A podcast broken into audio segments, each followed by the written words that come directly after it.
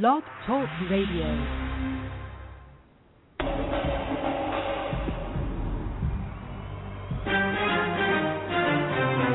This is our common ground, alternative activist empowerment talk radio, speaking truth to power and ourselves.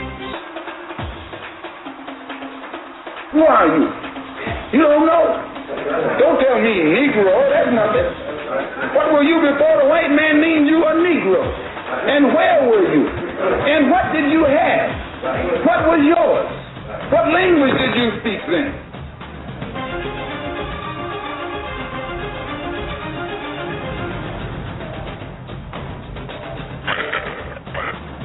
As you honor our forefathers and foremothers, I urge you to honor our living heroes.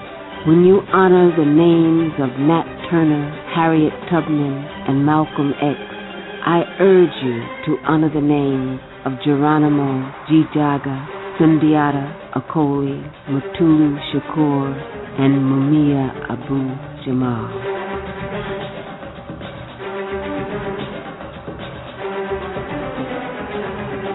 America's chickens coming home Violence begets violence. Hatred begets hatred. And terrorism begets terrorism.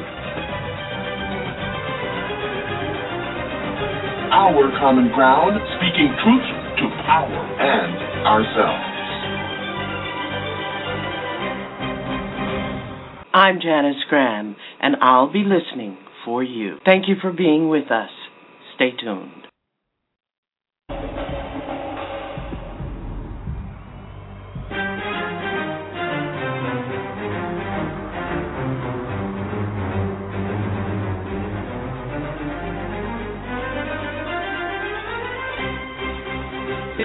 Our common ground, broadcasting bold, brave, and black, speaking truth to power and ourselves.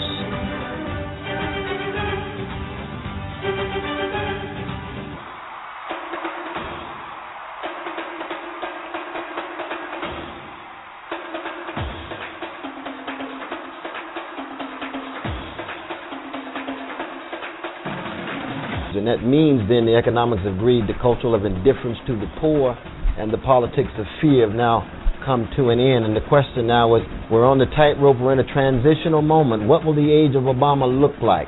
Can we get beyond the trivializing of poor people's suffering? Can we get beyond the dogma of unregulated markets? Can we get beyond the Washington consensus when it comes to attitudes toward the third world? And, with now a black face in the White House and a precious black family as the first family, that transformation of the self image of the United States will be profound. The question in, in, the end will be on the ground can we empower those sly stone called everyday people?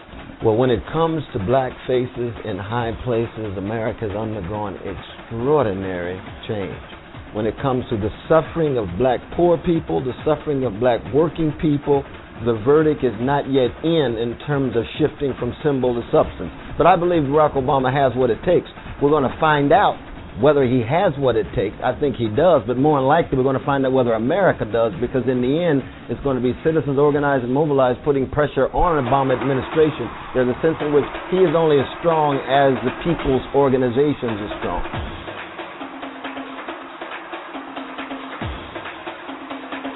It's like I woke up a few days ago and realized we are legally enslaved. Mm-hmm. I'm not talking spiritual slavery. I'm not talking cultural slavery. I'm not talking slavery of the mind. I'm not talking slavery of the attitude. I'm not talking slavery of what we won't do. I'm talking about even if you want to do it, you can't. Because the law isn't going to let you. And what struck me is that I was asleep. Hmm. Harriet Tubman, and I am no Harriet Tubman, I'm not even trying, so don't think I'm trying to relate myself to her. Harriet Tubman said, She helped thousands out of slavery through the Underground Railroad. She could have helped thousands more if they only knew they were enslaved. Hmm.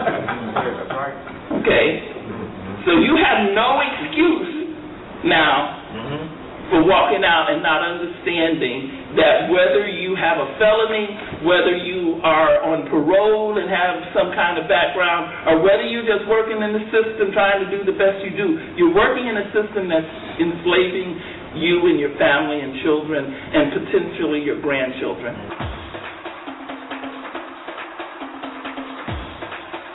Tonight at Our Common Ground, modern day enslavement of African Americans. Are we caught in the trap? A talk with law professor, legal scholar, Vernellia Randall. She teaches at the University of Dayton Law School in Ohio. I'm Janice Graham, and I'll be listening for you.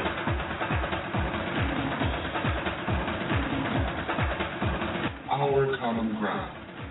Speaking truth to power. Transforming truth to power, one broadcast at a time. Broadcasting brave, bold, black. Thank you for being with us.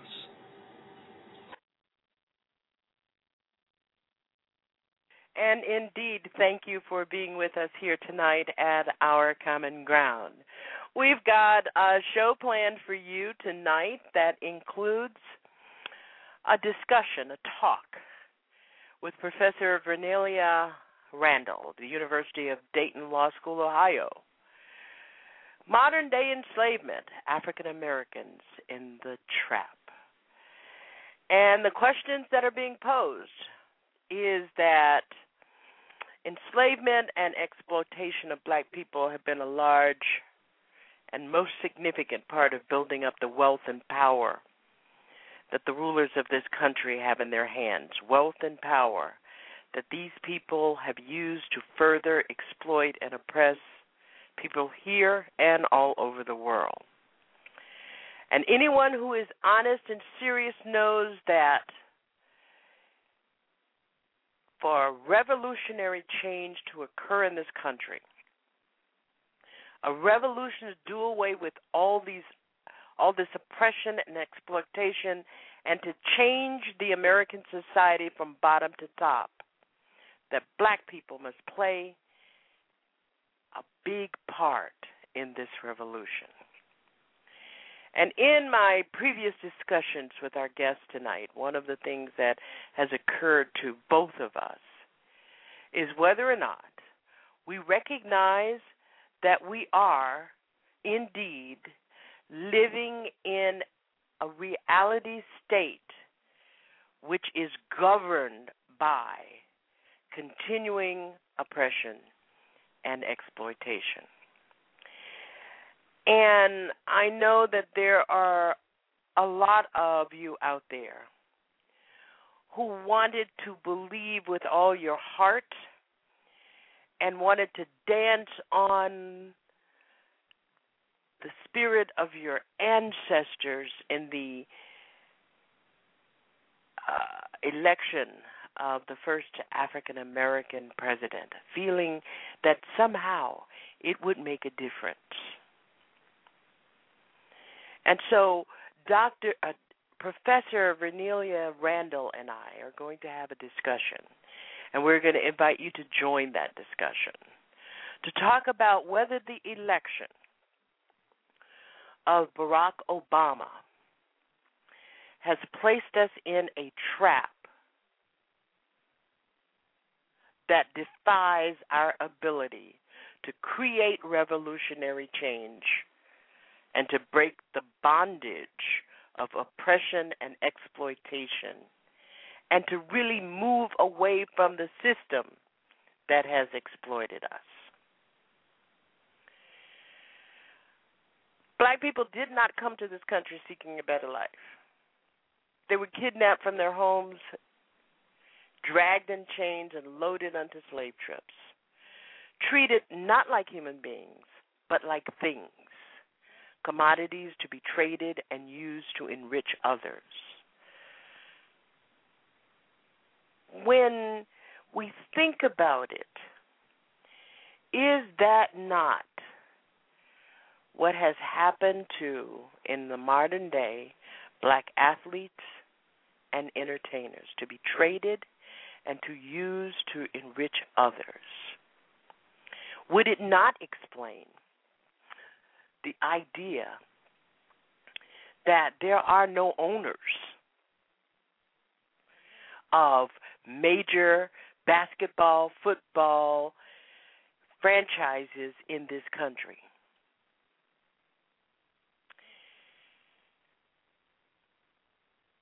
Tens of millions of enslaved Africans died before even reaching America. And I don't have to repeat it, so terrible were the conditions on the slave ships. Those who survived the trip and were then sold to plantation owners and were treated like pieces of machinery. Slave owners commonly referred to the slaves as talking tools. That is how black people were treated for the first 250 years of their experience in this country. And I think that it is wise of us now to look at our desire for hope and change and to change those words into revolutionary change and upending the system that continues to oppress us and is destroying the very golden fabric that every African American, every black person in this country has watched going forward. Anyone who's serious and honest. Let me tell you a little about our guest tonight.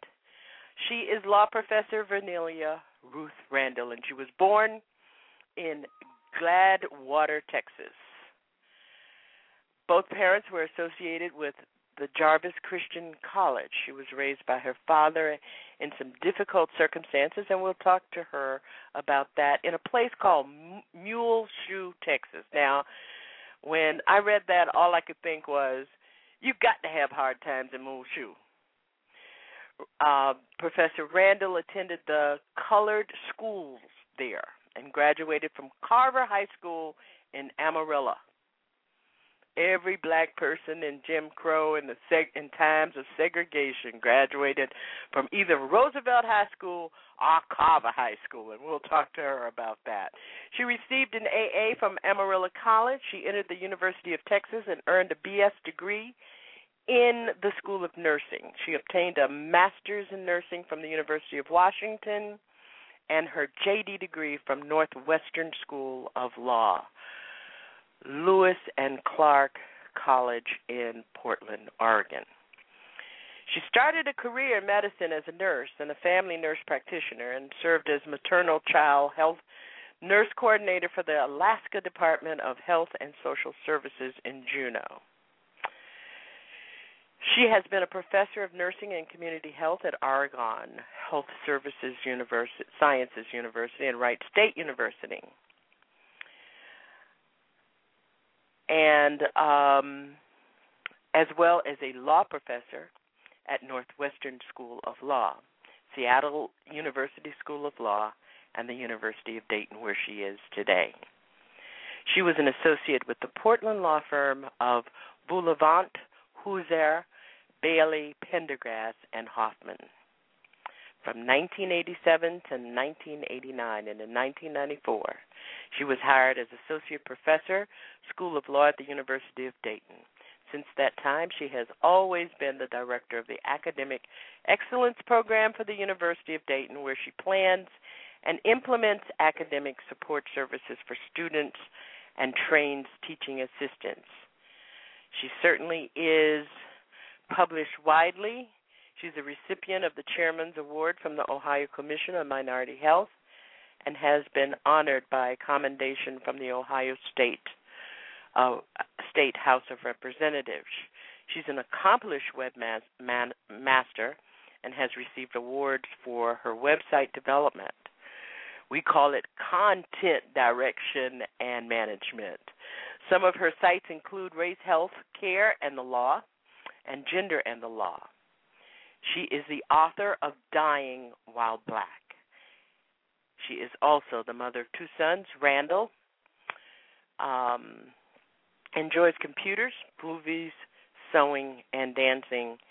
And we want to note if you go to our community center, uh, our forum, you will find the artwork of her son, Isa.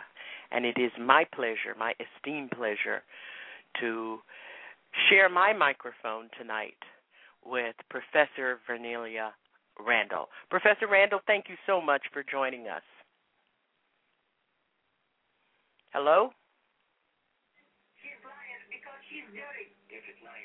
Hello? Professor Randall? Are you there? Okay, I heard some sound and uh, then I didn't hear any sound.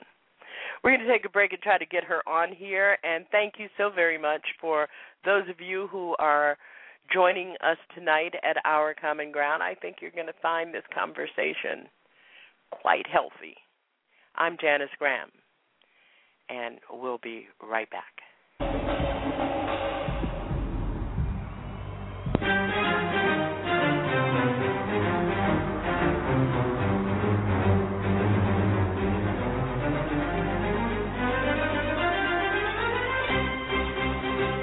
Our common ground, broadcasting bold, brave, and black, speaking truth to all and ourselves.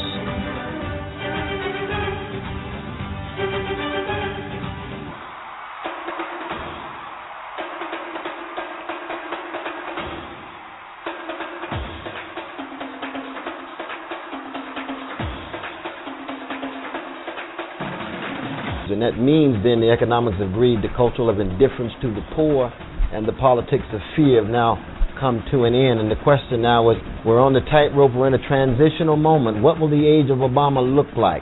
Can we get beyond the trivializing of poor people's suffering? Can we get beyond the dogma of unregulated markets? Can we get beyond the Washington consensus when it comes to attitudes toward the third world? And with now blackface in the White House and a precious black family as the first family, that transformation of the self image of the United States will be profound. The question in, in, the end will be on the ground can we empower those sly stone called everyday people? Well, when it comes to black faces in high places, America has undergone extraordinary change. When it comes to the suffering of black poor people, the suffering of black working people, the verdict is not yet in in terms of shifting from symbol to substance. But I believe Barack Obama has what it takes.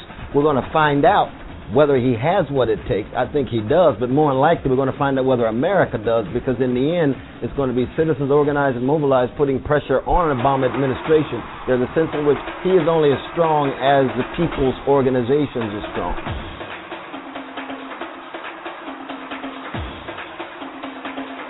It's like I woke up a few days ago and realized we are legally enslaved. Mm-hmm. I'm not talking spiritual slavery.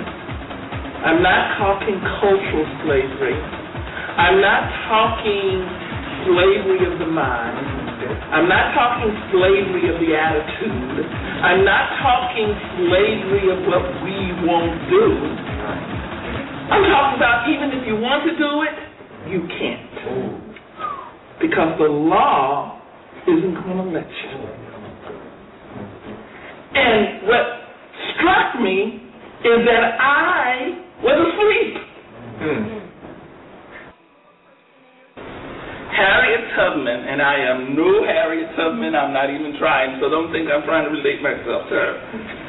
Harriet Tubman said she helped thousands out of slavery through the Underground Railroad.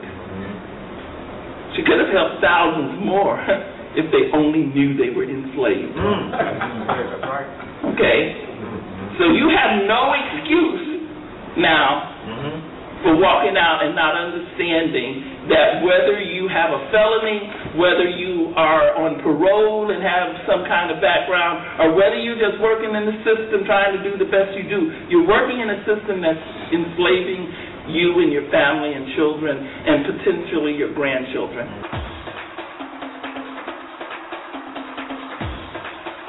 tonight at Our Common Ground modern day enslavement of African Americans.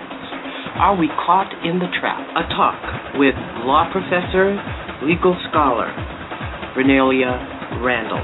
She teaches at the University of Dayton Law School in Ohio. I'm Janice Graham, and I'll be listening for you.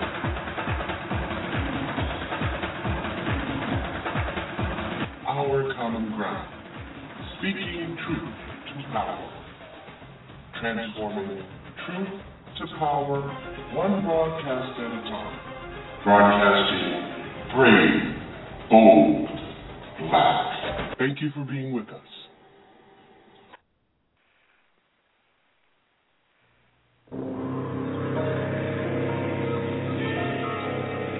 Because our society is only as strong as all its individuals, the United Negro College Fund has helped educate thousands of doctors and researchers, but we need more. Thousands of architects and engineers, but we need more.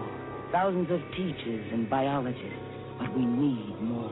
And when disease, injustice, pollution, poverty, and countless other problems threaten to pull us apart, we had better educate every single person who has the potential to solve our problems. And to educate more people, we need more of your help. Give to the United Negro College Fund. With so much at stake, a mind is a terrible thing to waste.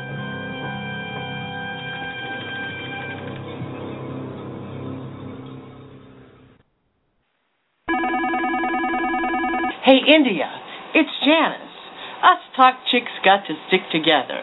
You and your real raw right now, 11 a.m. to 1 p.m. Monday through Friday, and me and my brave, black, and bold Saturdays, 10 p.m. There's no doubt. Us talk chicks, we know where the real talk is, and we know what to do on their radio. You. It's a cold and crazy world that's raging outside. But baby, me and all my girls are bringing on the fire. Show a little leg, gotta shimmy your chest. Our common ground, speaking truth to power, and ourselves. I'm Janice Graham.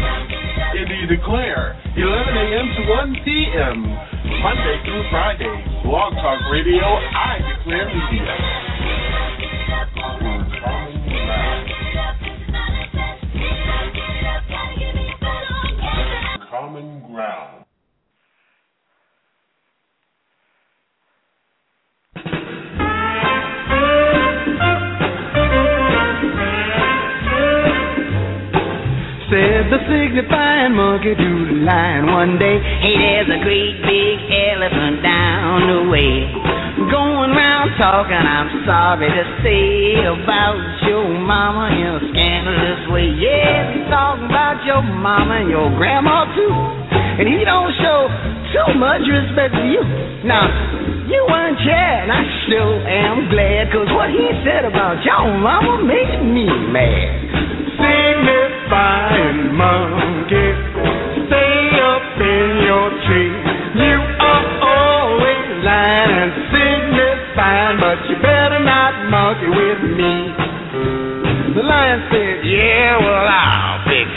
Him. I'll tear that elephant limb from limb. Then he shook the jungle with a mighty roar. Took off like a shot from a 44. He found the elephant where the tall grass grows and said, I come to punch you in your long nose. The elephant looked at the lion in surprise and said, Boy, you better go pick on somebody your size. But the lion wouldn't listen. He made a pass. The elephant him down in the grass. The lion roared and sprung from the ground, and that's when that elephant really went to town. I mean, he whipped that lion for the rest of the day, and I still don't see how the lion got away. But he dragged on. And thank you for being with us. We're trying to locate our guest. Uh, there has been some confusion here tonight, but we welcome you to our common ground and hope that you will stay with us tonight. We're going to be having a discussion about modern day slavery. Conventional wisdom, modern day enslavement, which is really not just the issue of the prison industrial complex. It is the way in which the law advances oppression and exploitation of black people. And my question tonight is whether or not, in the era of Obama, in the election of the African, Amer- the first African American president, who is without a doubt a very smart man, without a doubt a crafty uh, politician in his own zone. But some today claim that America is a post racial society. They say the barriers of black advancement have been largely overcome. Many go so far as to put the main blame for the severe problems faced by black people today on black people themselves. Others claim that better education, or more traditional families, or religion, or elections will solve the things that disturb us. So the question must be sharply posed what really is the problem? What is the source of the problem? And what are the solutions? Tonight, in our discussion with uh, Professor Vernellia Randall, we want to explore how the oppression of black people, how the persistent continuity of the symptoms of oppression and exploitation have been at the very heart of the fabric and functioning of this country since its beginning and even up until the, up until the present time in what I call the era of Obama. And what has actually caused the kind of suffering that black people face.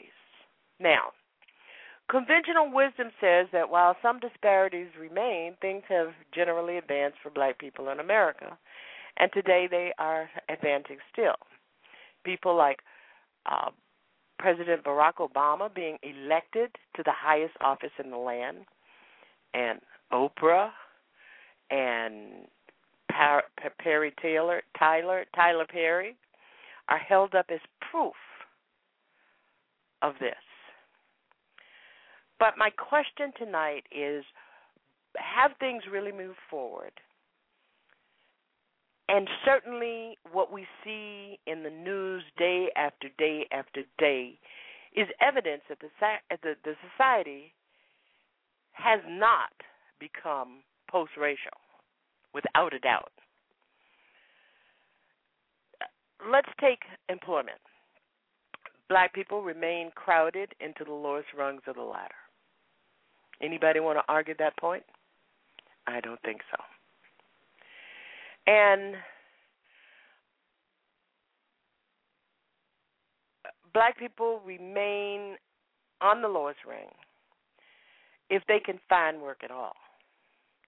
While many of the basic industries that once employed black people have closed down, we see study after study which shows employers to be more likely to hire a white person with a criminal record than a black person without one and 50% more likely to follow up on a resume with a white sounding name than an identical resume with a black sounding name. In New York City, the rate of unemployment for black men is fully 48%. Let's look at health care. Black infants face mortality rates comparable to those in the third world country of Malaysia, and African Americans generally are infected by HIV, AIDS at rates that rival those in sub Saharan Africa. Overall, the disparities in health care are so great that one former U.S. Surgeon General recently wrote if we had eliminated disparities in health in the last century, there would have been 85,000 fewer black deaths overall. And that was written back in 2010. Recently, I read a story. I don't know if you saw it. I read a story of doctors, black doctors in California who are complaining about institutionalized racism in the care of black people in that state, in the hospitals where they work. So we've got to really take a look at whether or not uh, whether or not we want to participate in a system that continues this. Whether or not we want to take care, to continue to have hope about change in a system that is never going to work for us. On top of all of this, reinforcing all of this, is an endlessly spouting sewer of racism in the media, American popular culture, and politics within this society. Racism that takes deadly aim at the dreams and spirit of every American, every black American child.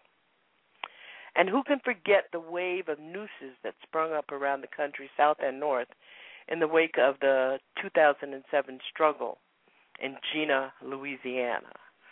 Or what is happening to our dear sister Marissa Alexander. If you will recall, last week on this broadcast, we talked with her ex husband advocate and her sister about her case.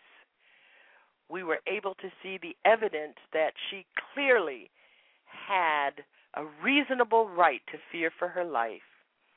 And on Thursday, the Fourth Circuit Court ruled that she would not get a new trial.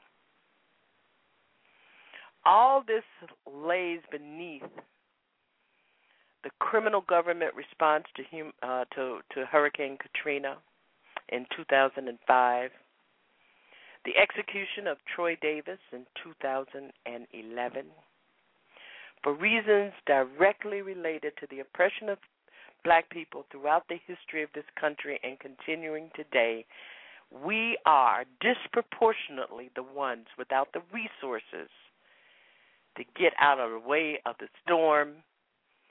As Alpha would say on his show, and the doo doo burgers that get served to us. We're still waiting for our our guest to um, to call in, and I'm not sure um, if something has happened because she and I have had some conversations all week, and uh, my exec- my producer is trying to to um, contact her uh, to find out uh, if I'm, I'm sure she hasn't forgotten because we had too many discussions about this, and um, so I am going to keep trying to um, uh, get in touch with her while we talk this through. My point here, and my point in, in, in the many discussions that I have had with other activists uh, around the country, is even if and I want to talk to you about this. Even if we were able to change some things, is it wise to continue to support a system which, under law, continues this kind of oppression? And who would who would argue? Who would argue? And and you know, on this broadcast, we're always shining a light on the past to understand the present. But I think, and I have been saying for a number of years, it is like a house infested with termite, where the infestation is so large and so deep that you're going to lose the house. So why try and um, why try and support a system or to try to fix a system that is so broken that it cannot be fixed? We continue to put band aids on everything. I'll give you a good example. And if you'd like to join me in this conversation and point out some things that you've thought about in this regard, our number is 347 838 9852. I'd be happy to talk to you about it. I'll give you a good example. The, the, the civil rights era was supposed to have been a fix. And I wonder if it was not t- a band aid fix, but it's certainly more embedded than any other fixes. And from 1970 until today, there is an effort, a very successful and effective campaign to dismantle or unembed or disembed. I don't know if that's a word. Disembed is that a word? Well, anyway, to to remove the advantages gained during that time. So uh, I'm wondering if this system, this society, if in fact we can it can be fixed and if it, if in fact our efforts ought to be in making in, in in creating something new. Now a lot of you will say oh yeah but my you know i know that there are even progressives and so-called liberal people out there who are so endeared into their post-racial fantasy that they would be less than ambitious to give up one, their privileges, and two, to believe that it cannot be fixed. The cold truth of the oppression of black people in America has to be squarely confronted and deeply understood if it is ever to be transformed. And I do not think, I am beginning to believe, there is no amount of hope, there is no amount of change that can fix it. And we're talking about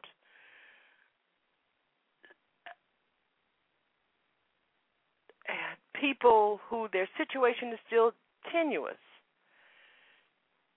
You know, uh, uh, uh give you a, another stark example.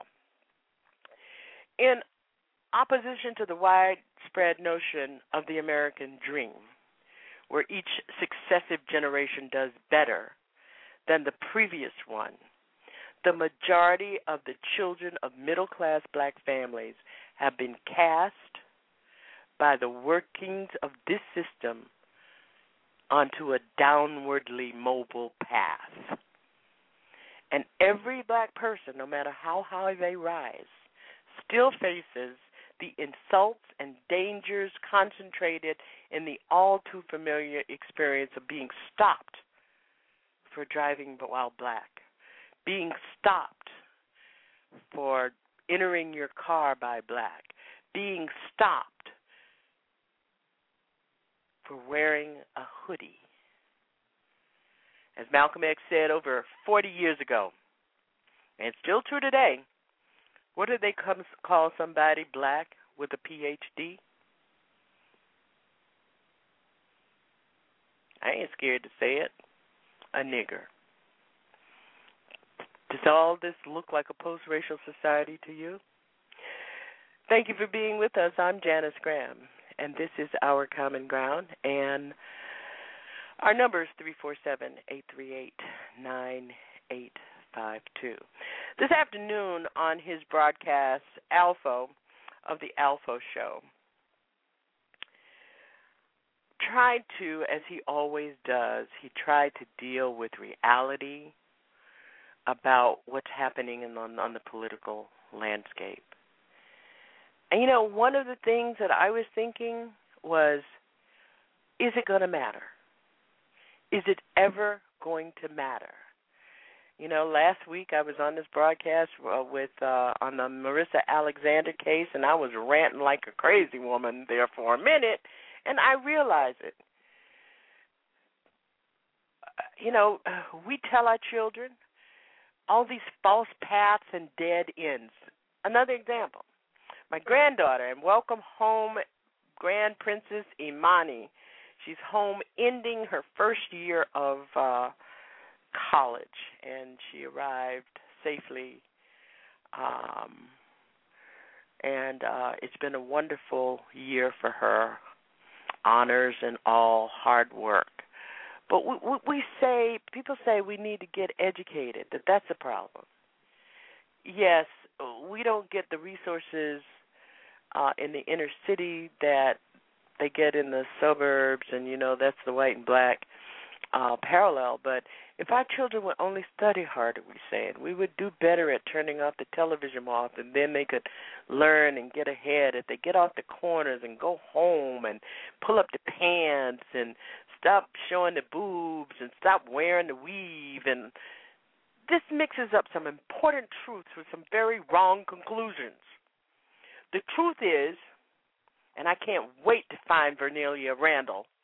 The truth is that this system has consistently consistently denied a good education to black children and continues to do so today.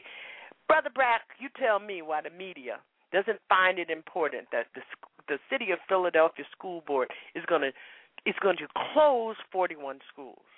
What does that tell children about education? Today, most African American children are confined to prison-like inner-city schools, which give get much fewer resources. And I have always been an advocate uh, for unequal funding in public schools. That the worst schools ought to get the most money. Our number is three four seven eight three eight nine eight five two. I'm Janice Graham, and you're tuned in to Our Common Ground. We're going to go and take a call from 832. You're on the air. I respect you. Thank you very much for your call. Hi, I'm sorry. I was uh, I was calling to uh, listen to your guest. I, I thought I could hang on. Um, well, so I, I, we're, we're we're waiting for her to join us, but I'm I'll, I can put you right back on hold. Thank you for being with us. We hope that you'll join us every Saturday night. We need to have this conversation. We need to have this conversation. Okay, thank you. We we folks, we really do need to have this conversation. We need to have this conversation every day.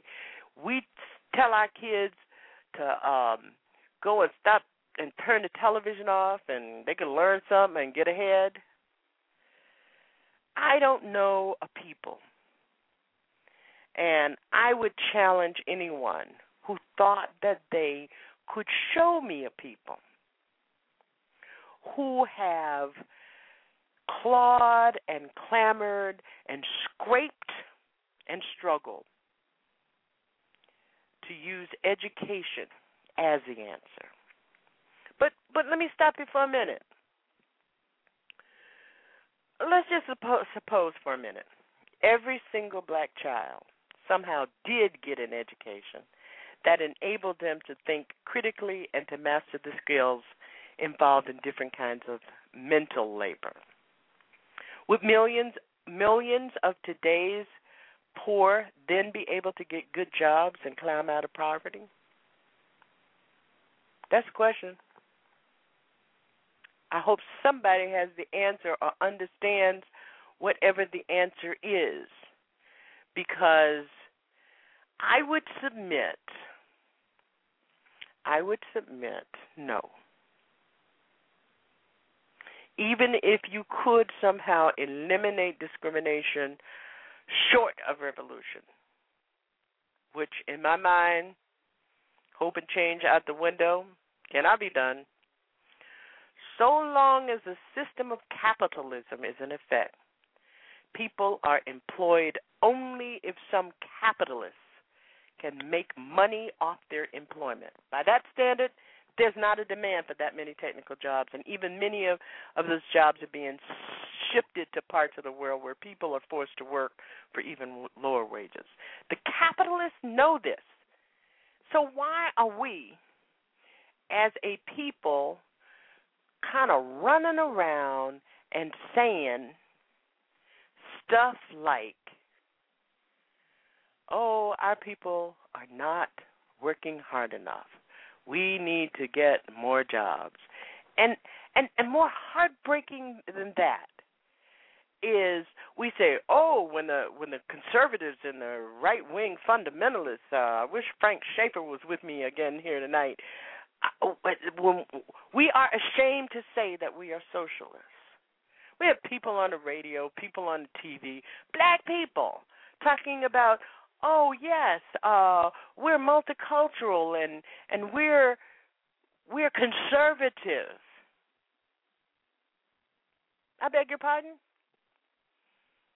Conservative is to stand by and allow things to work themselves away. There's no way you can argue that black people are conservatives. We're going to go to 405. You're on the air. I respect you. Thank you very much for your call. Well, hello, uh, Janice. How are you this evening? The Don. Good, thank you. Where are you calling from, Texas or Oklahoma? I'm in Oklahoma now, but I have um, really been having problems with this uh, blog talk and uh, I've gotten viruses on my computer. So I had I got two two different computers. I got a brand new little small computer. Mm-hmm. Uh, so I'm I'm back into the game. Uh, good for you. I'm good to. I'm glad to hear from you. I was worried about you. Mhm. And that's that's that's what's been happening with me. But with regard to the subject matter, you know, I had a my air conditioning uh person come by who's black and uh fix my air conditioning in my home. And he was telling me, you know, that he says, you know, he says I raised my son in a in a decent home. And I raised him in a environment to where he was really middle class and toward the upper end of the middle class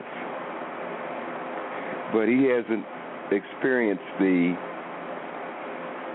mistreatment that uh, my air conditioning person told me. Uh, he hadn't had the experiences. And so, as a result of that, there's no fire in that belly. And there's no uh, really uh, anything that that individual, his son, or, or many of our children can identify with as really tough times, except for those who are uh, confined in the uh, so-called projects and etc. But those of us who have so-called uh, been through this European educational system and who have had some amount of success with the uh, types of jobs that were available to us at the time, were able to give our kids a better uh, lifestyle and uh, a better opportunity at uh, achieving something in this old world uh, under the circumstances that we live, which is white supremacy.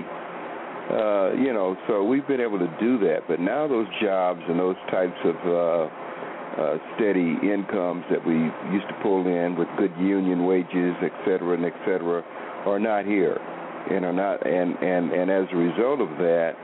Uh, the programs that uh, used to occupy uh, the individuals that were in the lower rung of um, the economic system here, they're gone.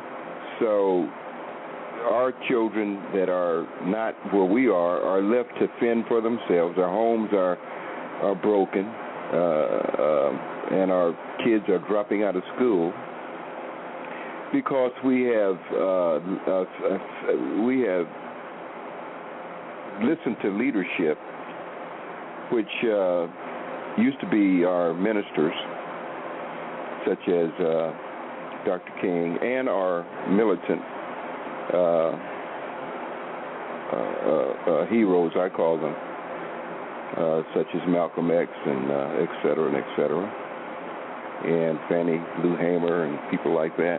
You know, so times have changed, and we have failed to, as a as a group, to really stay to, stay together and and to uh, try and really those of us who have have the uh, the money and the finances to really put back into the community and build it to where we would want to stay there and we would uh, want to uh, have a community like we used to have. You know, I lived in a community when I was young to where we had uh, our own businesses and et cetera, and professionals, teachers, lawyers, doctors, stores, uh, and what have you.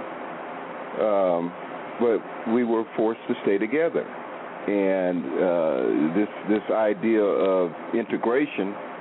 Uh, you know, I want to move next to you, master, and uh, I want to do this. I want to drive cars like you, and all of this uh, type of uh, uh, institutionalized. Um, I would say, um, oh, what would, what would I say, Janice?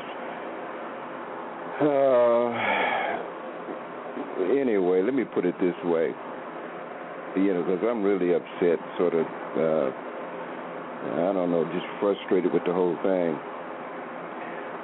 But we have failed to uh, instill in our children, you know, the reality of what it is to live in a society that has marginalized us, denigrated us, and mistreated us to the extent that, uh, you know, people consider us as a negative uh, non-contributing uh, people due to this media and due to the elitists, the European uh, thought. So if everyone did go to school and get an education, uh, they're being given an education by by whom and for what? Uh, you know, just like I said, our ministers are have these large churches and all of these riches and so on and so forth. That hell, I'm not going to support that and uh, you know, uh, those of us who who know what's going on there in that game, uh, we can see what's happening there. We've been sold out. Uh, we've sold out to a system that is not a just system to begin with. Uh, you know, the uh, uh, corporatists are in charge of uh, running things, and the elitists. So, Don, let me stop you for it. Let me let me ask you a question.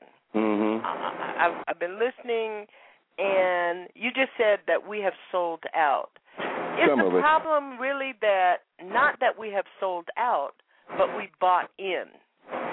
Yes, I I I I, I can agree with that. You know, uh, to me they're interchangeable. uh huh. Uh huh. Because tonight, one of the things, one of the key things that that that that we want to talk about are these traps: the religion trap, the education trap, yes. Stop the violence trap. Uh, war on drugs trap. Uh, I mean, we've got all these traps because the system wants to put its own crap, its own its own fecal matter on us.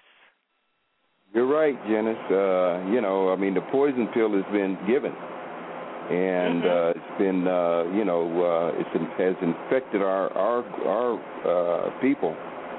Mm-hmm. Uh, mm-hmm. I mean, just disproportionately, and in all those things, the religion, the drugs, the crime, the lack of jobs, because uh, you know we we're not creating jobs for ourselves; we're working for someone else.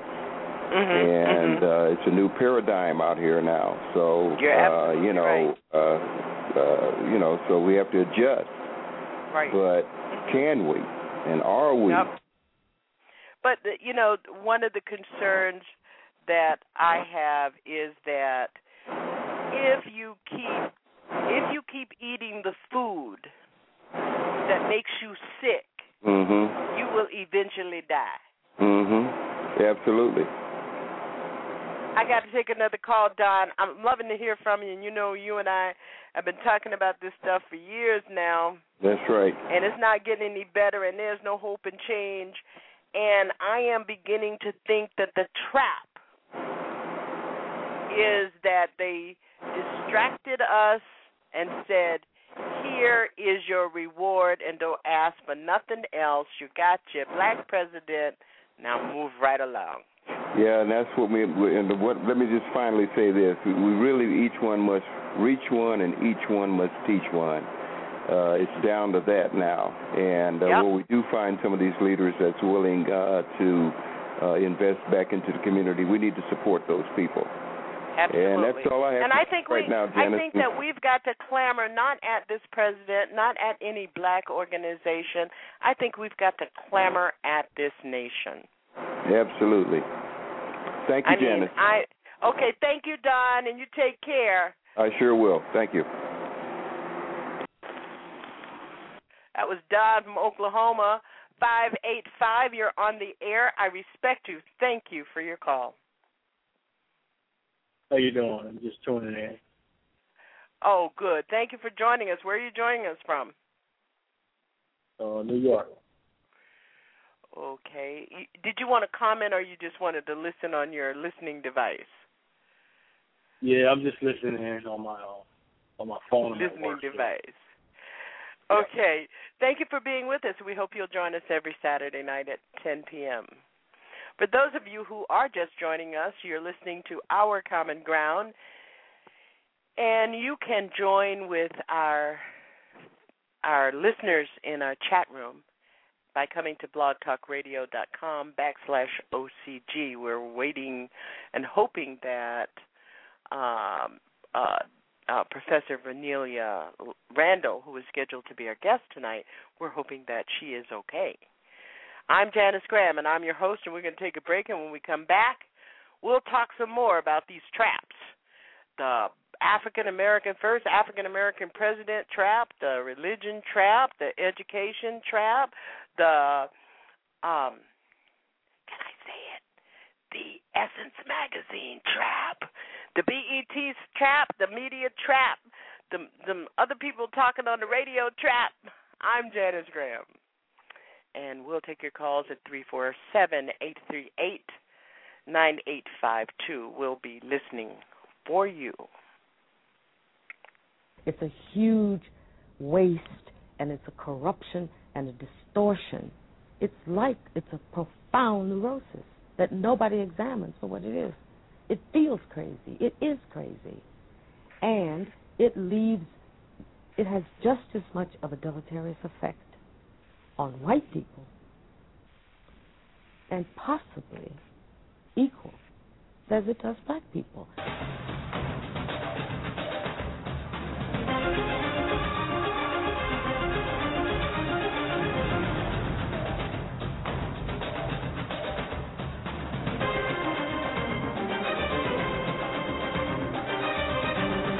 This is our common ground. Thank you for being with us tonight.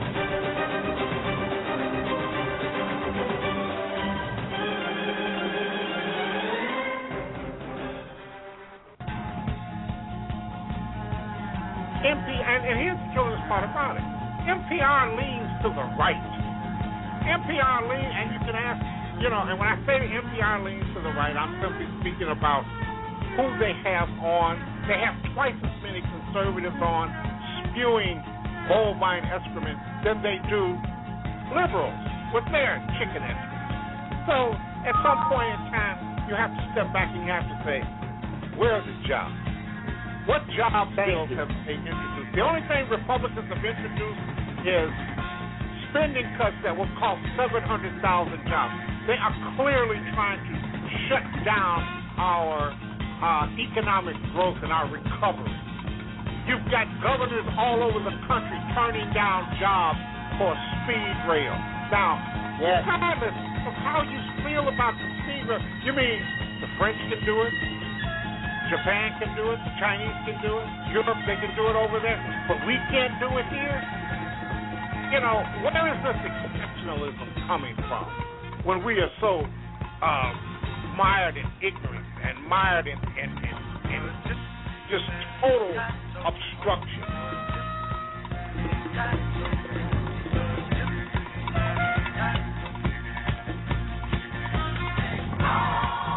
Listening to the best of Pushback Politics, the Alpha Show.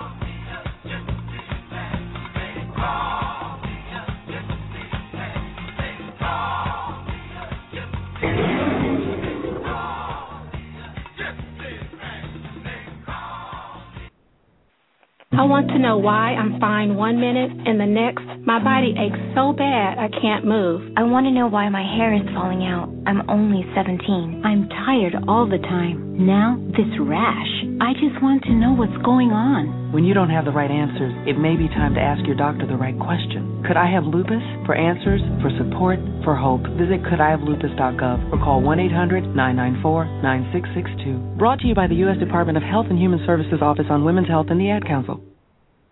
It's our common ground. The bottom line is that our president elect has inherited a system that represents the most oppressive system in terms of justice in the world. And there is a difference between justice and charity. There is a difference between service and advocacy.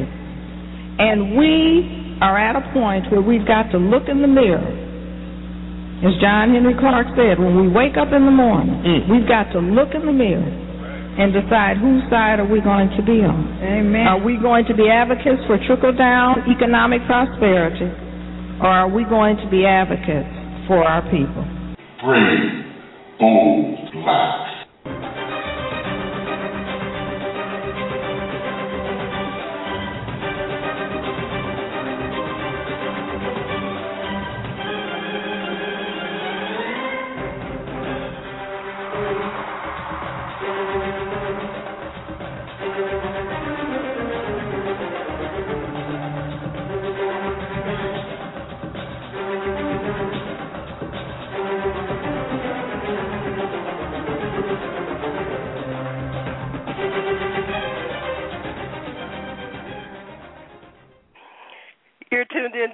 Common Ground, and we are here at the top of the hour, 11:02 p.m. Eastern Daylight Time, and we are broadcasting from the Our Common Ground studios located in Boston, Massachusetts.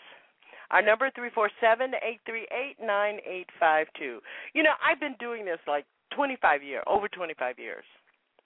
Um, I know that I celebrated my 20, 20th anniversary a couple months ago, uh, but I was celebrating this 20 years because it takes you five years to figure out how to do this without getting so caught up in the mire. But when you look in 2012 and you see a society like America that has been through transformative times like the civil rights movement, the black power movement, with its extensive opportunity for individual enrichment and its large, prosperous, stable middle class, that it could be so resistant to change. But we were warned that if revolution ever did come to the USA, it would be in connection with black people. We knew that. I talk a lot about how black people are the only vestige of a moral barometer for this country. And we see it the reality.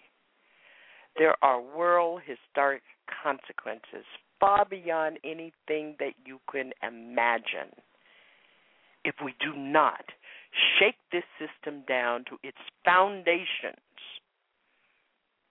and if we are not to make revolution. if you look at the betrayal, the second betrayal, the first betrayal of black people was the Emancipation Proclamation. The second betrayal of black people was the aftermath math of the 60s. Major transformations went on in the international political um, structure of imperialism during those decades.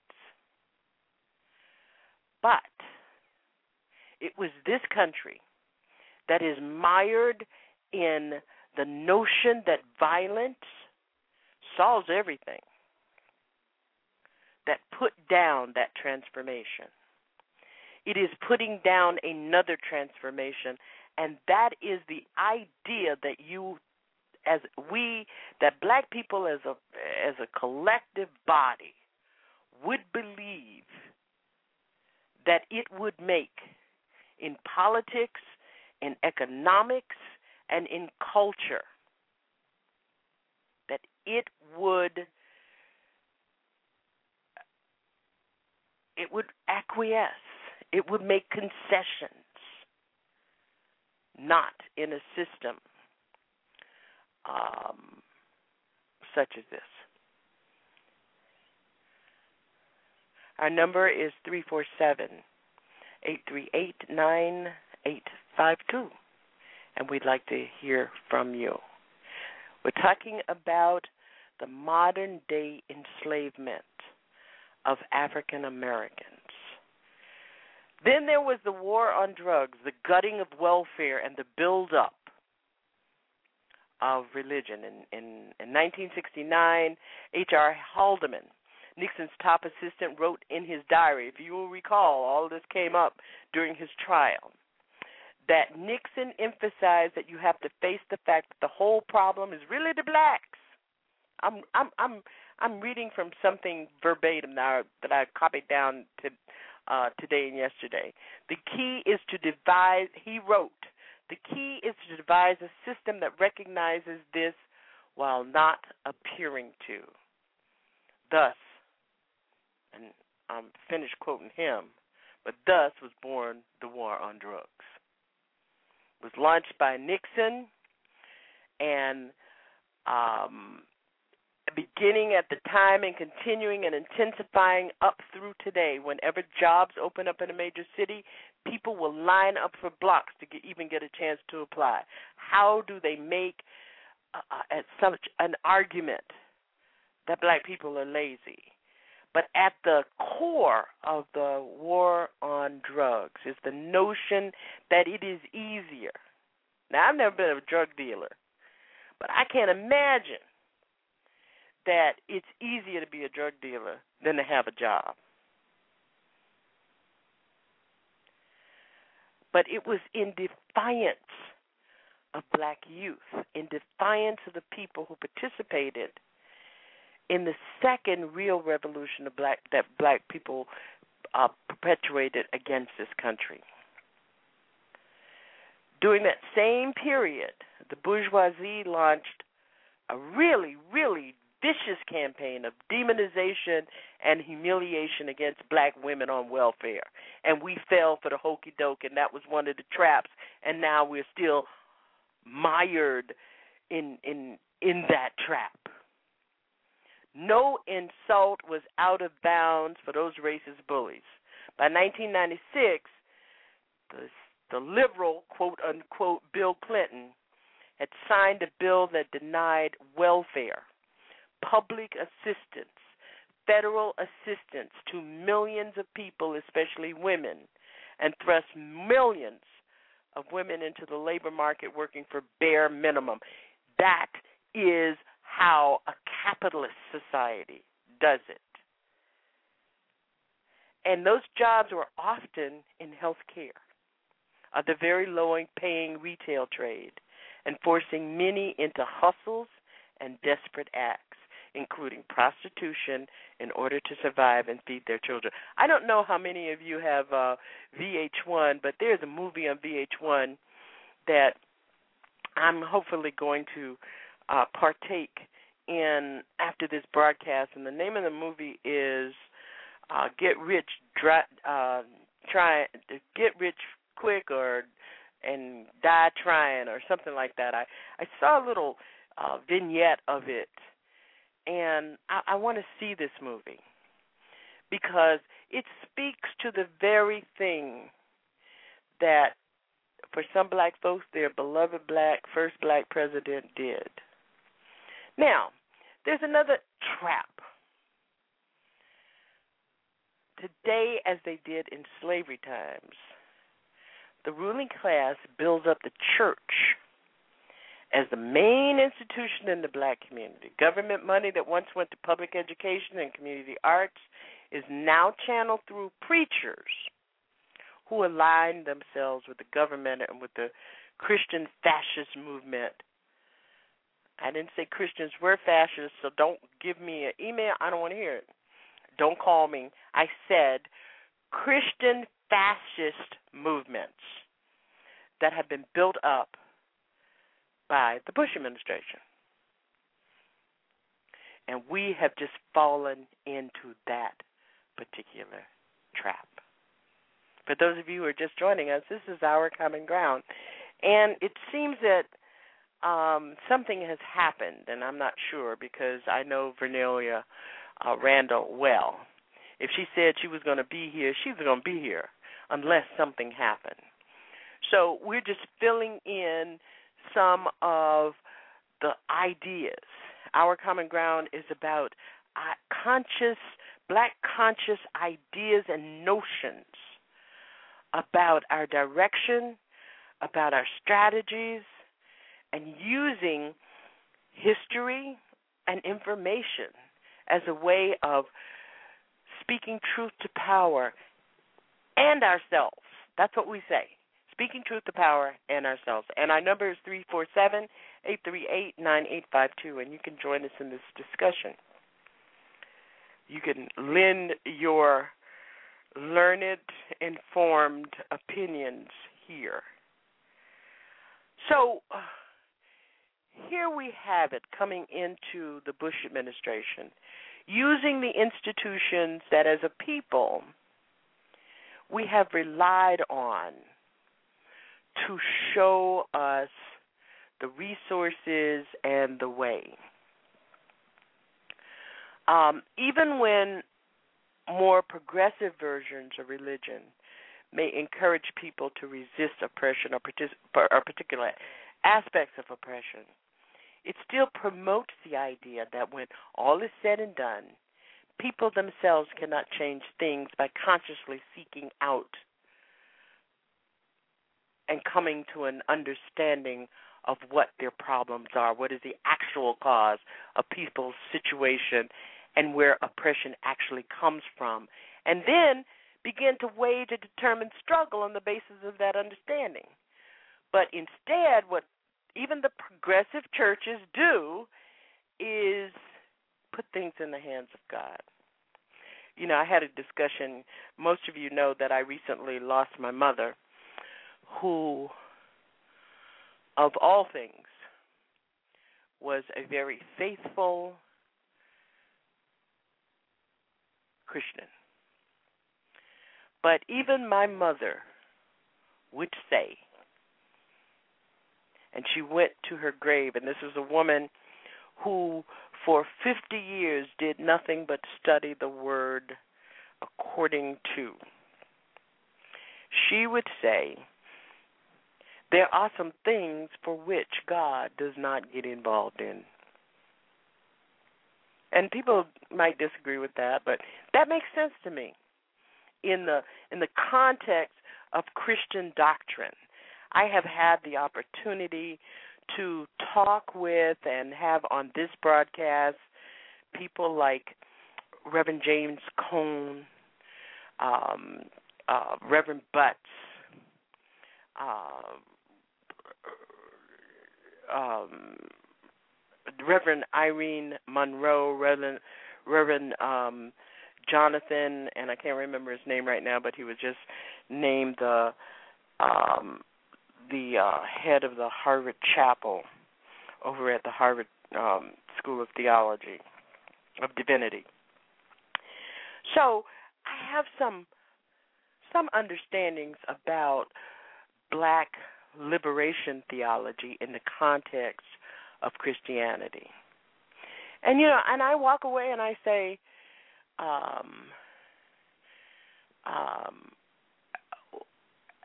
if we are to come out of the traps, we have to understand what the traps are. Am I right, Alpha? Am I right, Brother Brock? Let me see who's in the chat room.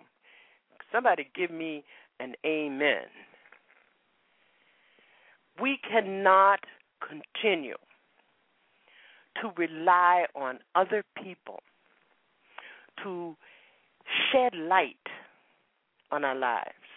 What we have to do is we have to um, begin to look at, as Alpha was talking about on the show, and for those of you who are new to Our Common Ground, we sponsor Our Common Ground Communications, which sponsors this show, Our Common Ground with Janice Graham, also sponsors TruthWorks Network. And we have some fine, fine uh, programming over on TruthWorks, and I'm going to tell you about some programming changes that that are going to come our way at TruthWorks Network. But we, Alpha was talking about, you know, we got to firmly plant our our our feet in on the ground in the reality of where we are, not where we wish to be, not where we used to be, not where um, um, the people at MSNBC or the people at CN, CNN or Fox tell us we are, where we know we are. Because, see, the people at MSNBC, excuse me, and the people at NBC and the ABC told us, they're the one that told us that Bill Clinton was on our side. And it leads us to a place where we're always saying, we're always conceding. We're always making the compromise. We're always saying, oh, yeah, but he's the black president, so he doesn't have as much power as the real president. See, that's where that's where the Obama Barack Obama trap falls. We need to be holding him accountable in the same way that we need to hold every elected official accountable. Problem being that we in the trap and we haven't done what we should be doing. Am I right, India? I know India's India's in, in India the India Declare show, uh, which broadcasts on Blog Talk Radio Monday through Friday, 11 to 1 p.m. I know India understands what I'm saying. And I know we're tired. We have you know, it's it's it's it's almost like the people's cat next door. If I don't stand on my patio with a broom, that cat will continue to come and pee on my peonies. And in order to stop it, I've got to do one or two things stand out there all day and all night with my broom, or I've got to get on the internet and use the Google's machine so that I can buy some kind of pesticide or something to keep that cat out of my yard. They have it for deer. I'm sure they have it for cats. So this is where we are. And um and I'm asking you to give me a call at three four seven eight three eight nine eight five two because at some point we have got to figure out how to get out of these traps. Post racial, some of my best friends try to talk me into that. I'll tell you another trap false paths and dead ends. Why strong families are not the answer. We get told we gotta have strong families. People say, I love, you know, um, um, I really miss my mother so so much, my dear mother. What a what a huge loss in my life. She would call me on Friday night and she would say, "They said," and I would say, "Mom, who is they?" And she would say, "You know, the people." Um, and you need to tell the and she would tell me you need to tell the people on your radio show because the people say, okay, so I'm going to do my mom thing on this false path and dead ends. The people say that the basic reason for the problems of black people has been the breakdown of the black family.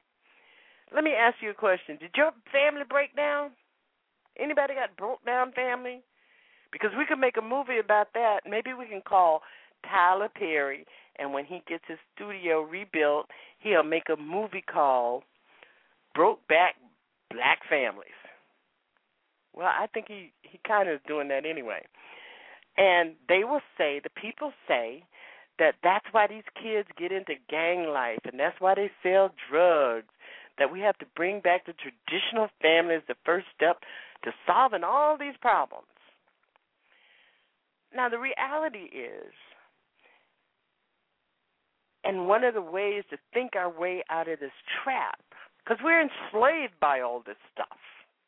We're enslaved thinking that this democratic system is going to somehow evolve into something that will not oppress us and will not exploit us.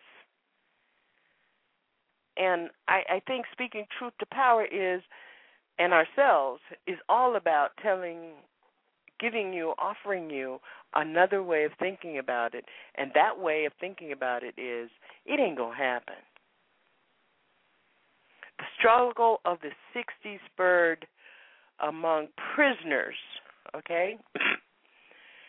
in the same way that prisoners in our prisons, people who went to prison during the neo-slavery period post post emancipation proclamation and at power views last week and the week before we were uh, presenting Slavery by Another Name by uh, the PBS uh, documentary and the book by Douglas uh, Blackmon, who is a wonderful man to talk to. Um, uh, so, but I digress.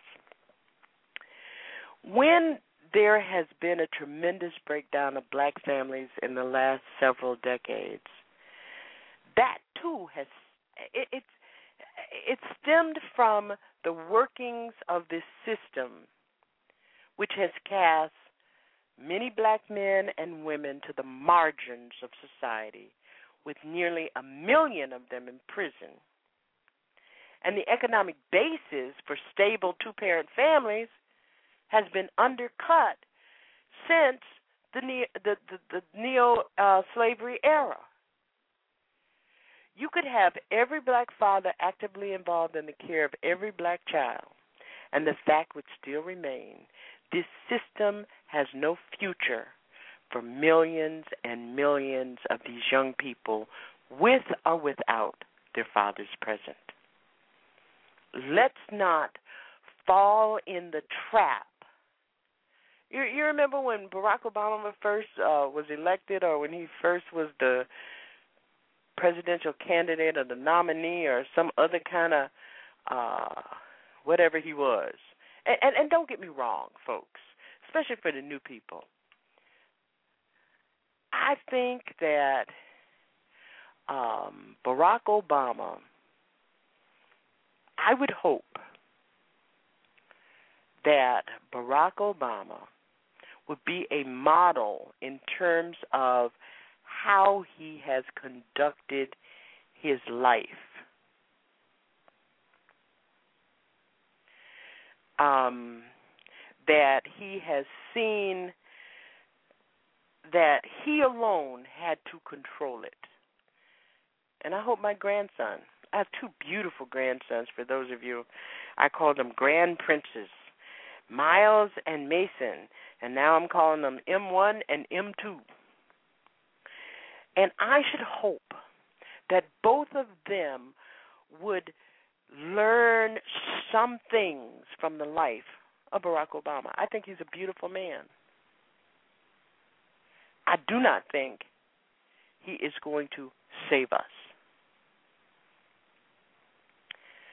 Um, I do not think that we should expect any president to save us. We're going to take a break, and when we come back, I'm going to do some more talking. Post racial, please. We had better, all of us, face very squarely what has gone down in these past few decades. The hope and optimism of the 60s, of the election of uh, Barack Obama, that was just, you know, that was really just rescuing us from George Bush. Damn. Founded on the real potential that can be seen when people rise up fight back and begin to seek out a, a, ra- a radical alternative to this monstrous system was the 60s and the 70s. And this hope was turned into despair in the face of decades of repression, meted out by laws made by Congress, and the people in Congress are your paid servants. Look at the the insurgents of police brutality, laws which protect that brutality, laws which protect the absolute crumbling of an education process in your community, my community. We've got to point forward. That's what I'm submitting, and and I was so wanting to have this discussion with uh, Vernellia uh, Randall. And believe me, next week we will. We will do all of this all over. And I am grateful to have you with me tonight. We're going to take a break, and we'll be right back. I'm Janice Graham, and you're listening to Our Common Ground.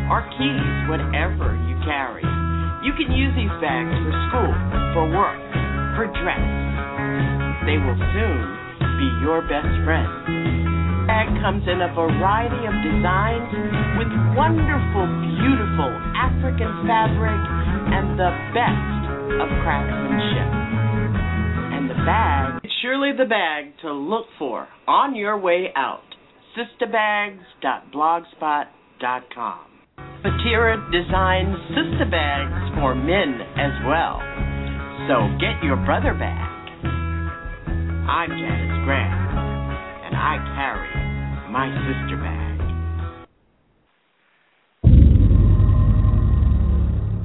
Power Views at TruthWorks Network. The Black Voice Collaborative, a talk radio on the internet and the black street. the best of empowerment broadcasts from across the internet.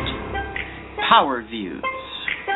Rebroadcasting the power. Reloading the truth at TruthWorks Network. Each two. I believe in truth. I believe in truth. I believe in truth. I believe in truth. Truth Works Network.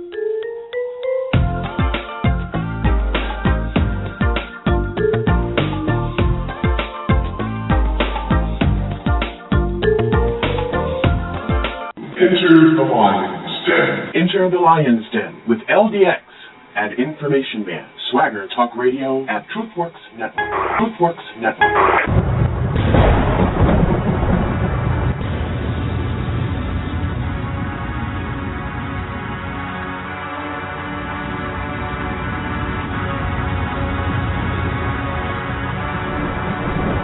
Yo, when I die, don't show me no pity.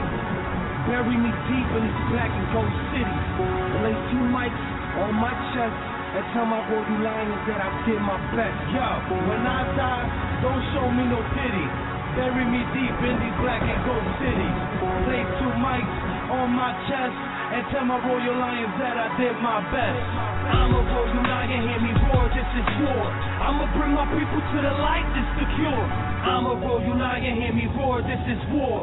Knowledge is a shield, your tongue is a sword. The sky is the limit, but we shackled to the floor. I'ma bring my people to the light, this the Royal cure. Lion Mob, into the lion. Enter the Lion's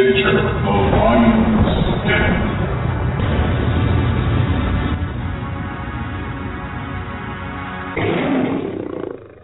Enter the light. It's our common ground. Broadcasting bold, brave, and black. Speaking truth to power and ourselves. in a system of inequality, a system of oppression, a system of marginalization. It is very much as James Baldwin said, and nobody knows my name. He said this. It is only when a man is able, without bitterness or self-pity, to surrender a dream he has long cherished, or a privilege he has long possessed, that he is set free, he has set himself free for higher dreams and for greater privileges.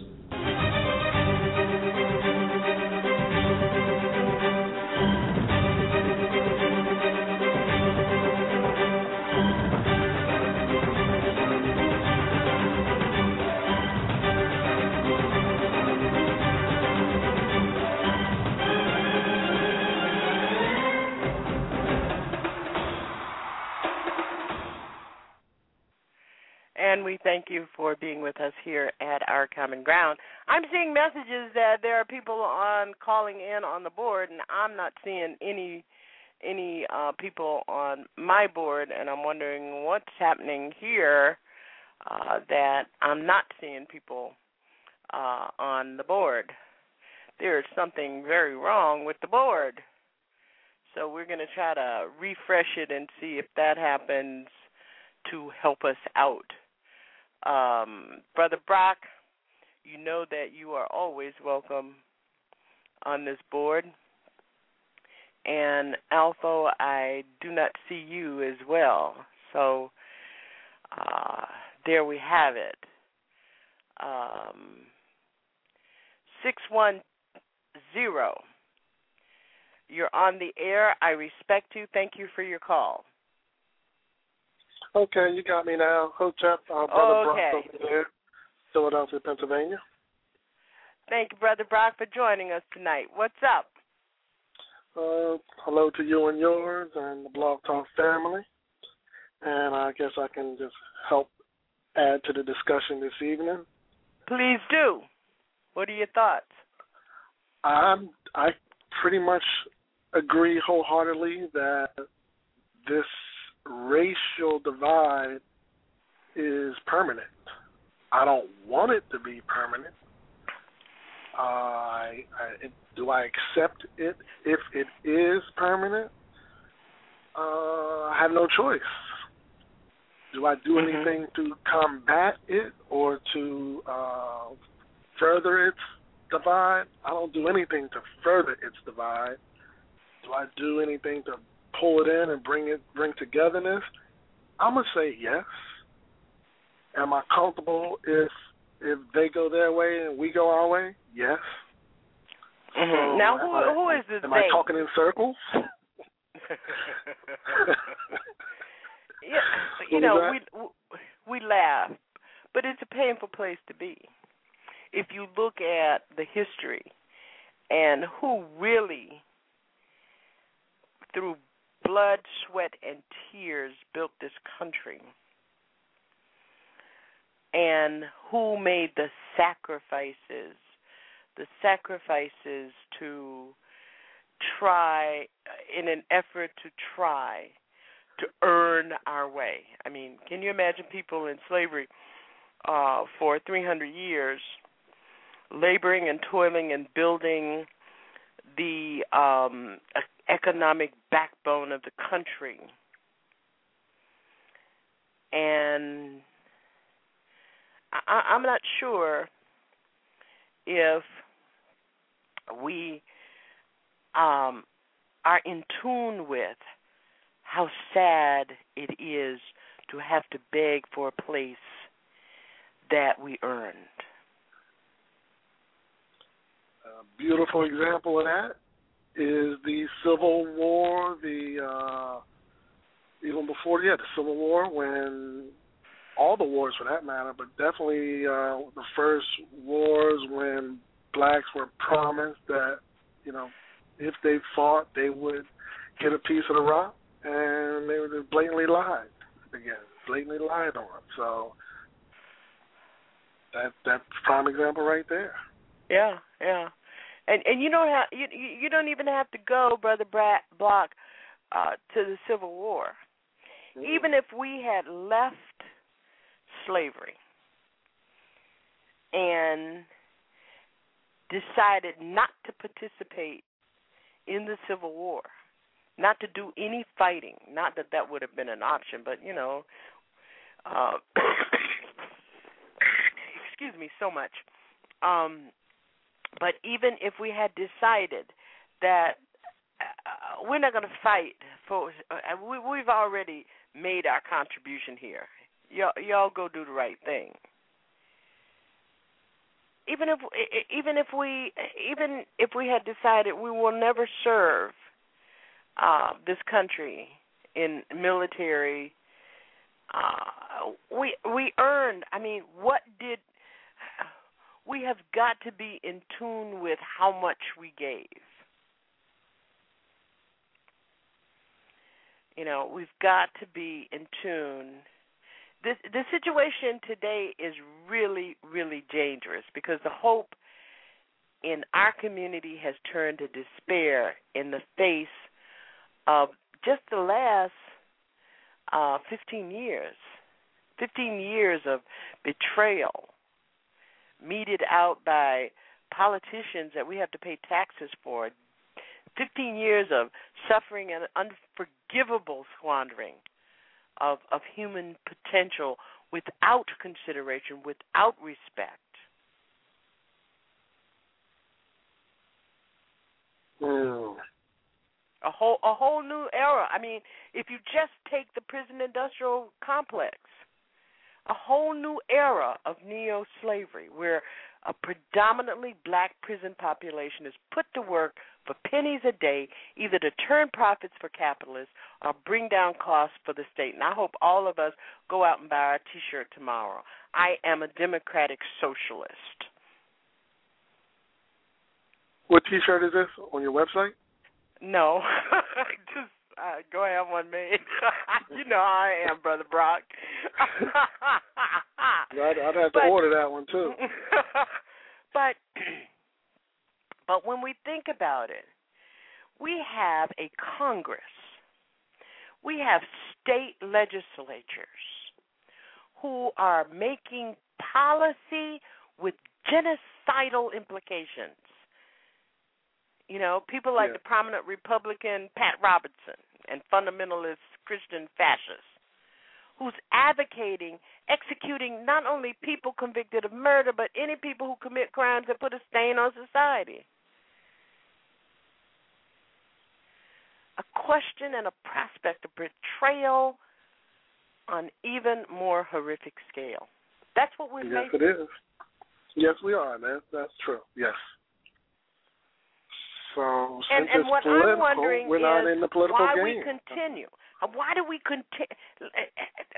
I, I know what are the options, and why do we continue to support or even care about a system? Well, main, I think the main answer. Um, I hate to say the main answer, but a big answer because we tried to, and we meaning way before I got here, we tried to put our people in different positions to make change way, way throughout the beginning of politics that we got in there up till now.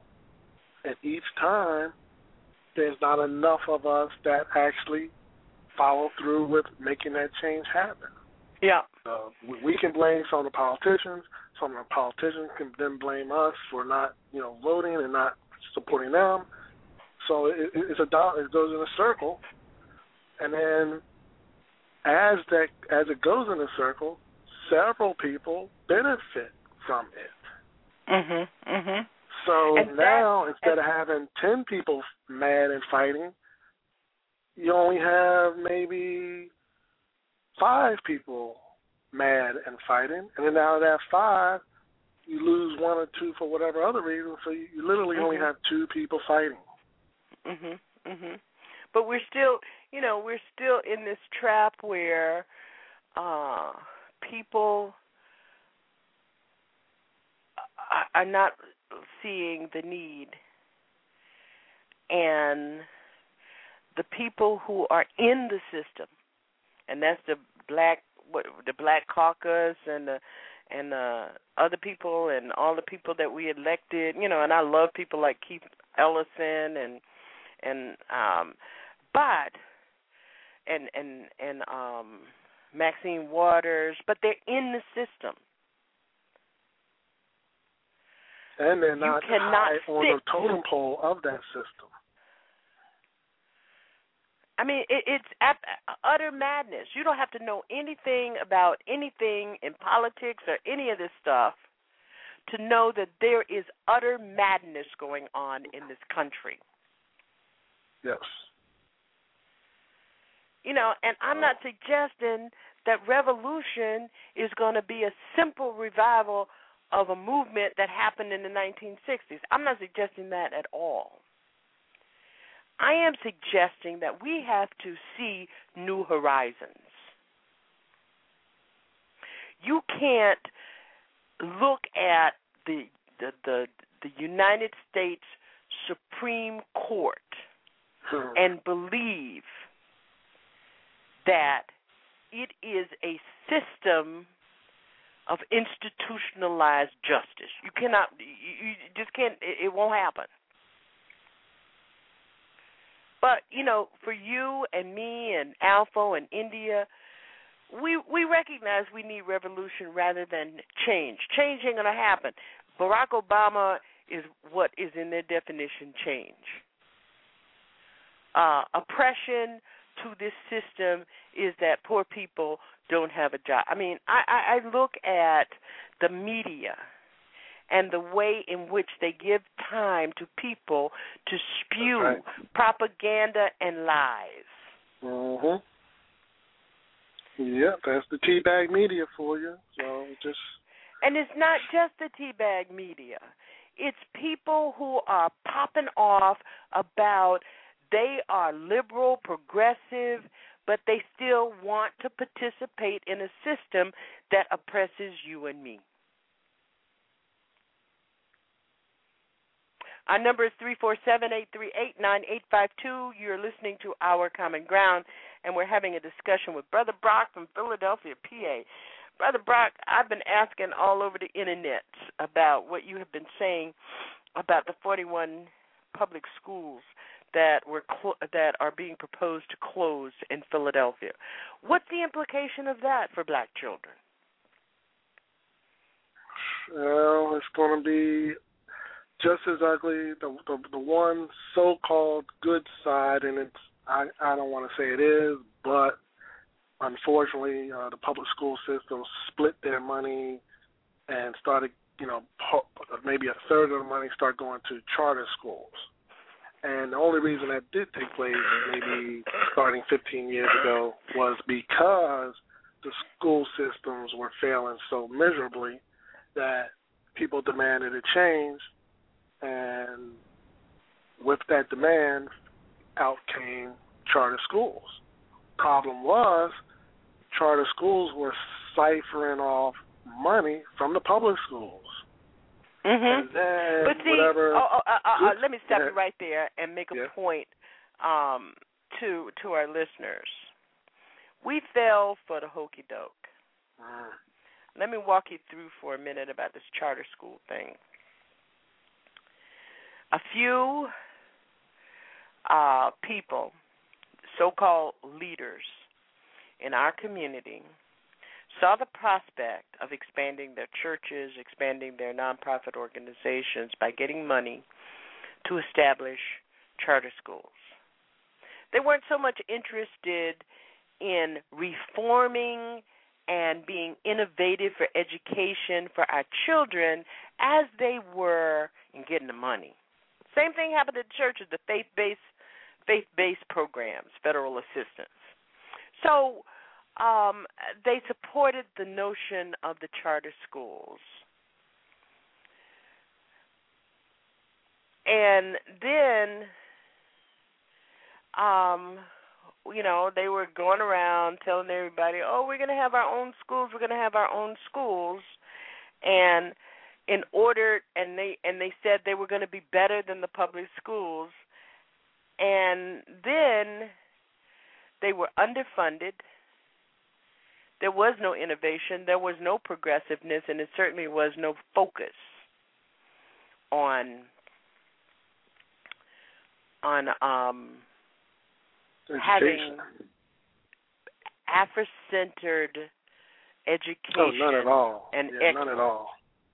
So they were divi- diverting the funds, and that's how we fell in the charter school trap. And plus, see, one they of the gave that money to. Plus, they gave that money to. Um, it was like privatization, the same way the prisons Exactly. privatized. Exactly. And next, thing you know, their best buddies start getting all the big contracts to run the um, charter schools. So, But we fell thing. in the trap. Yeah. rather than because we felt impotent in demanding an educational system that would work for our children. You hear me? And I love like you that. I said picked, earlier, I that picked answers up that, that you hear me thing. I- That makes me. Does that make me sound cool? You hear me? I heard. I picked that up from Cuba uh, Gooding Jr. in some movie. but brother Brock, we we have given up. We have given out. I know I'm feeling given out. I'm I'm feeling so totally what the hell. You know, on Thursday, um Alpha called me because I had been in meetings all day to tell me about the what happened because I had him looking out for me. What happened at the Marissa Alexander hearing in Jacksonville, yeah, Florida. Prime, prime example right there. Prime example. Thank you. Uh, why we feel left out. Thank you. We tell we tell our children, go, Mm-hmm. get educated, get a Yep. job, have a, a buy a house, uh, and, and that's another house the housing trap. All them poor people that went out to buy a house, and all the big banks diverted them to the predatory lenders with this high interest rate.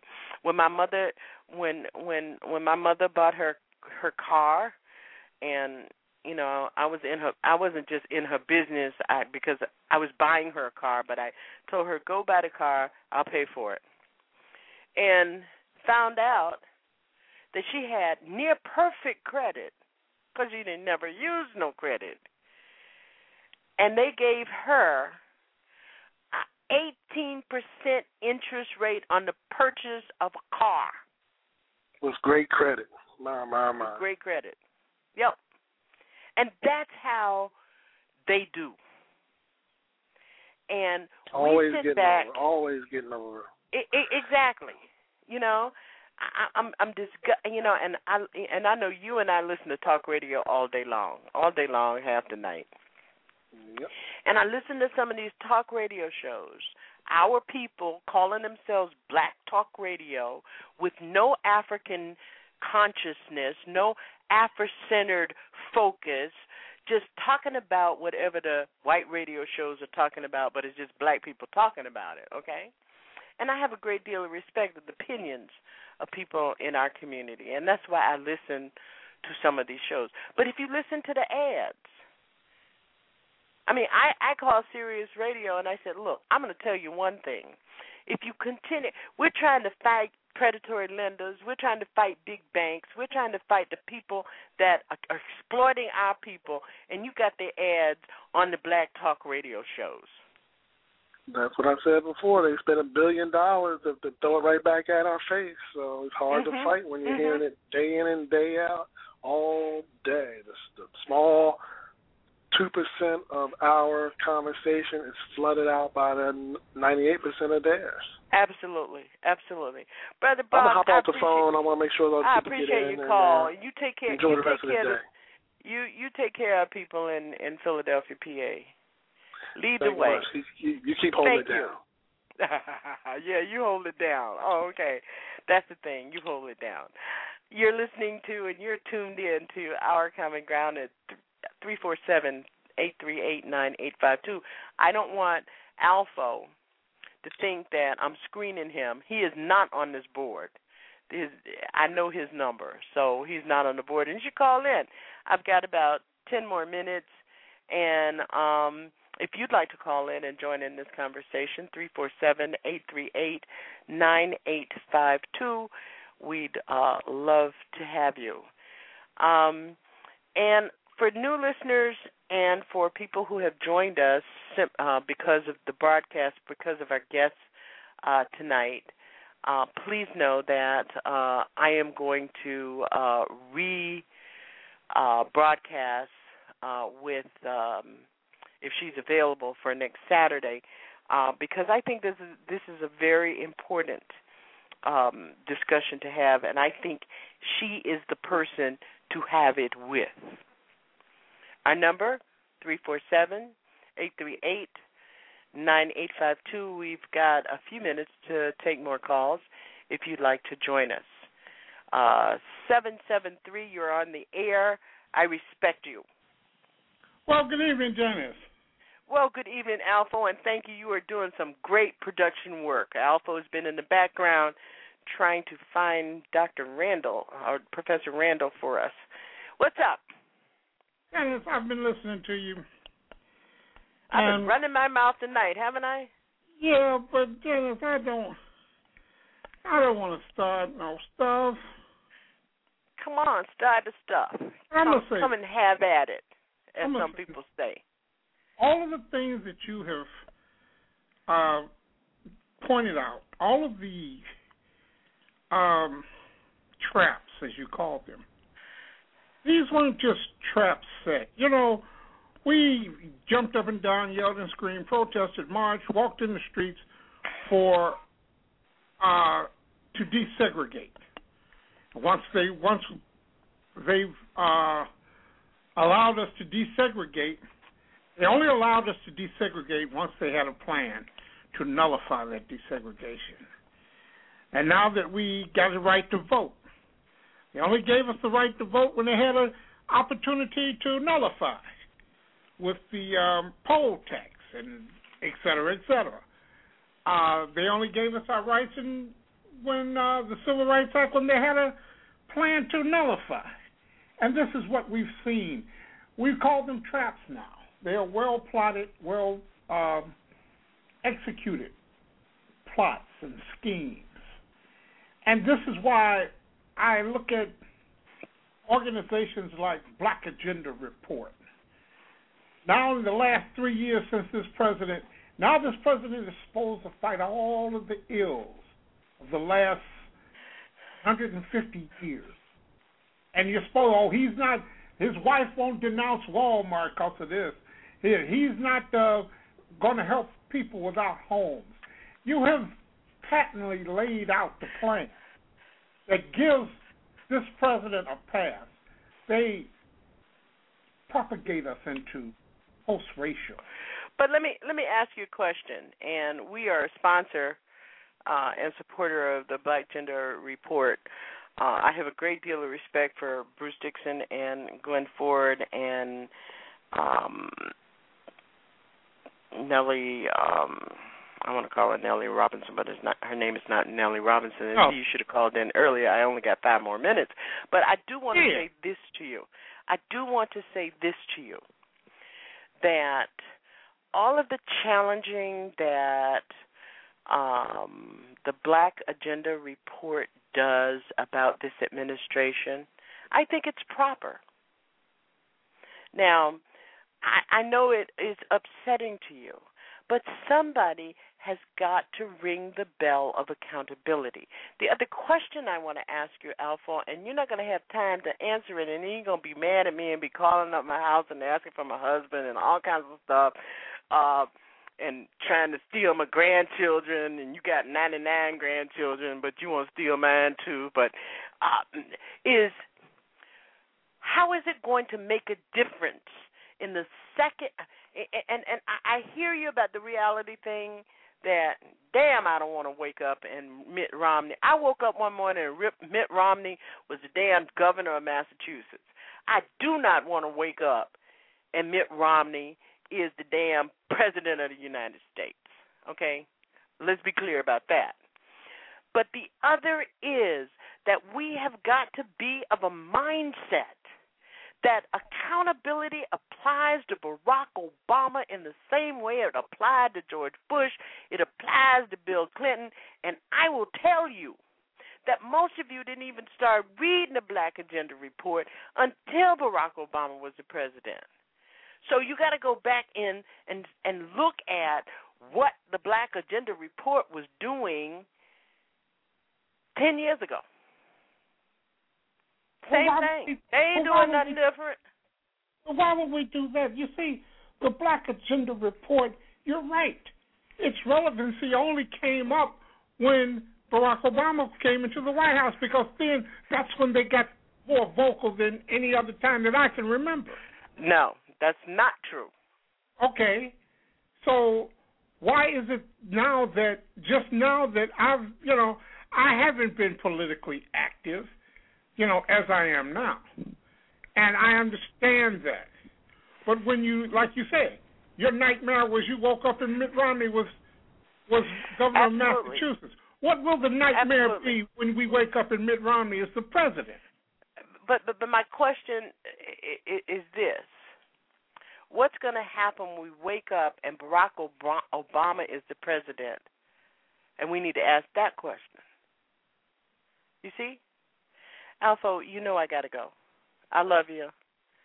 And we'll continue this conversation next week on the Alpha Show on Saturday at 3 p.m. And this is the announcement. Alpha is going to be moving on May 19th to Friday night at 10 p.m. on TruthWorks Network.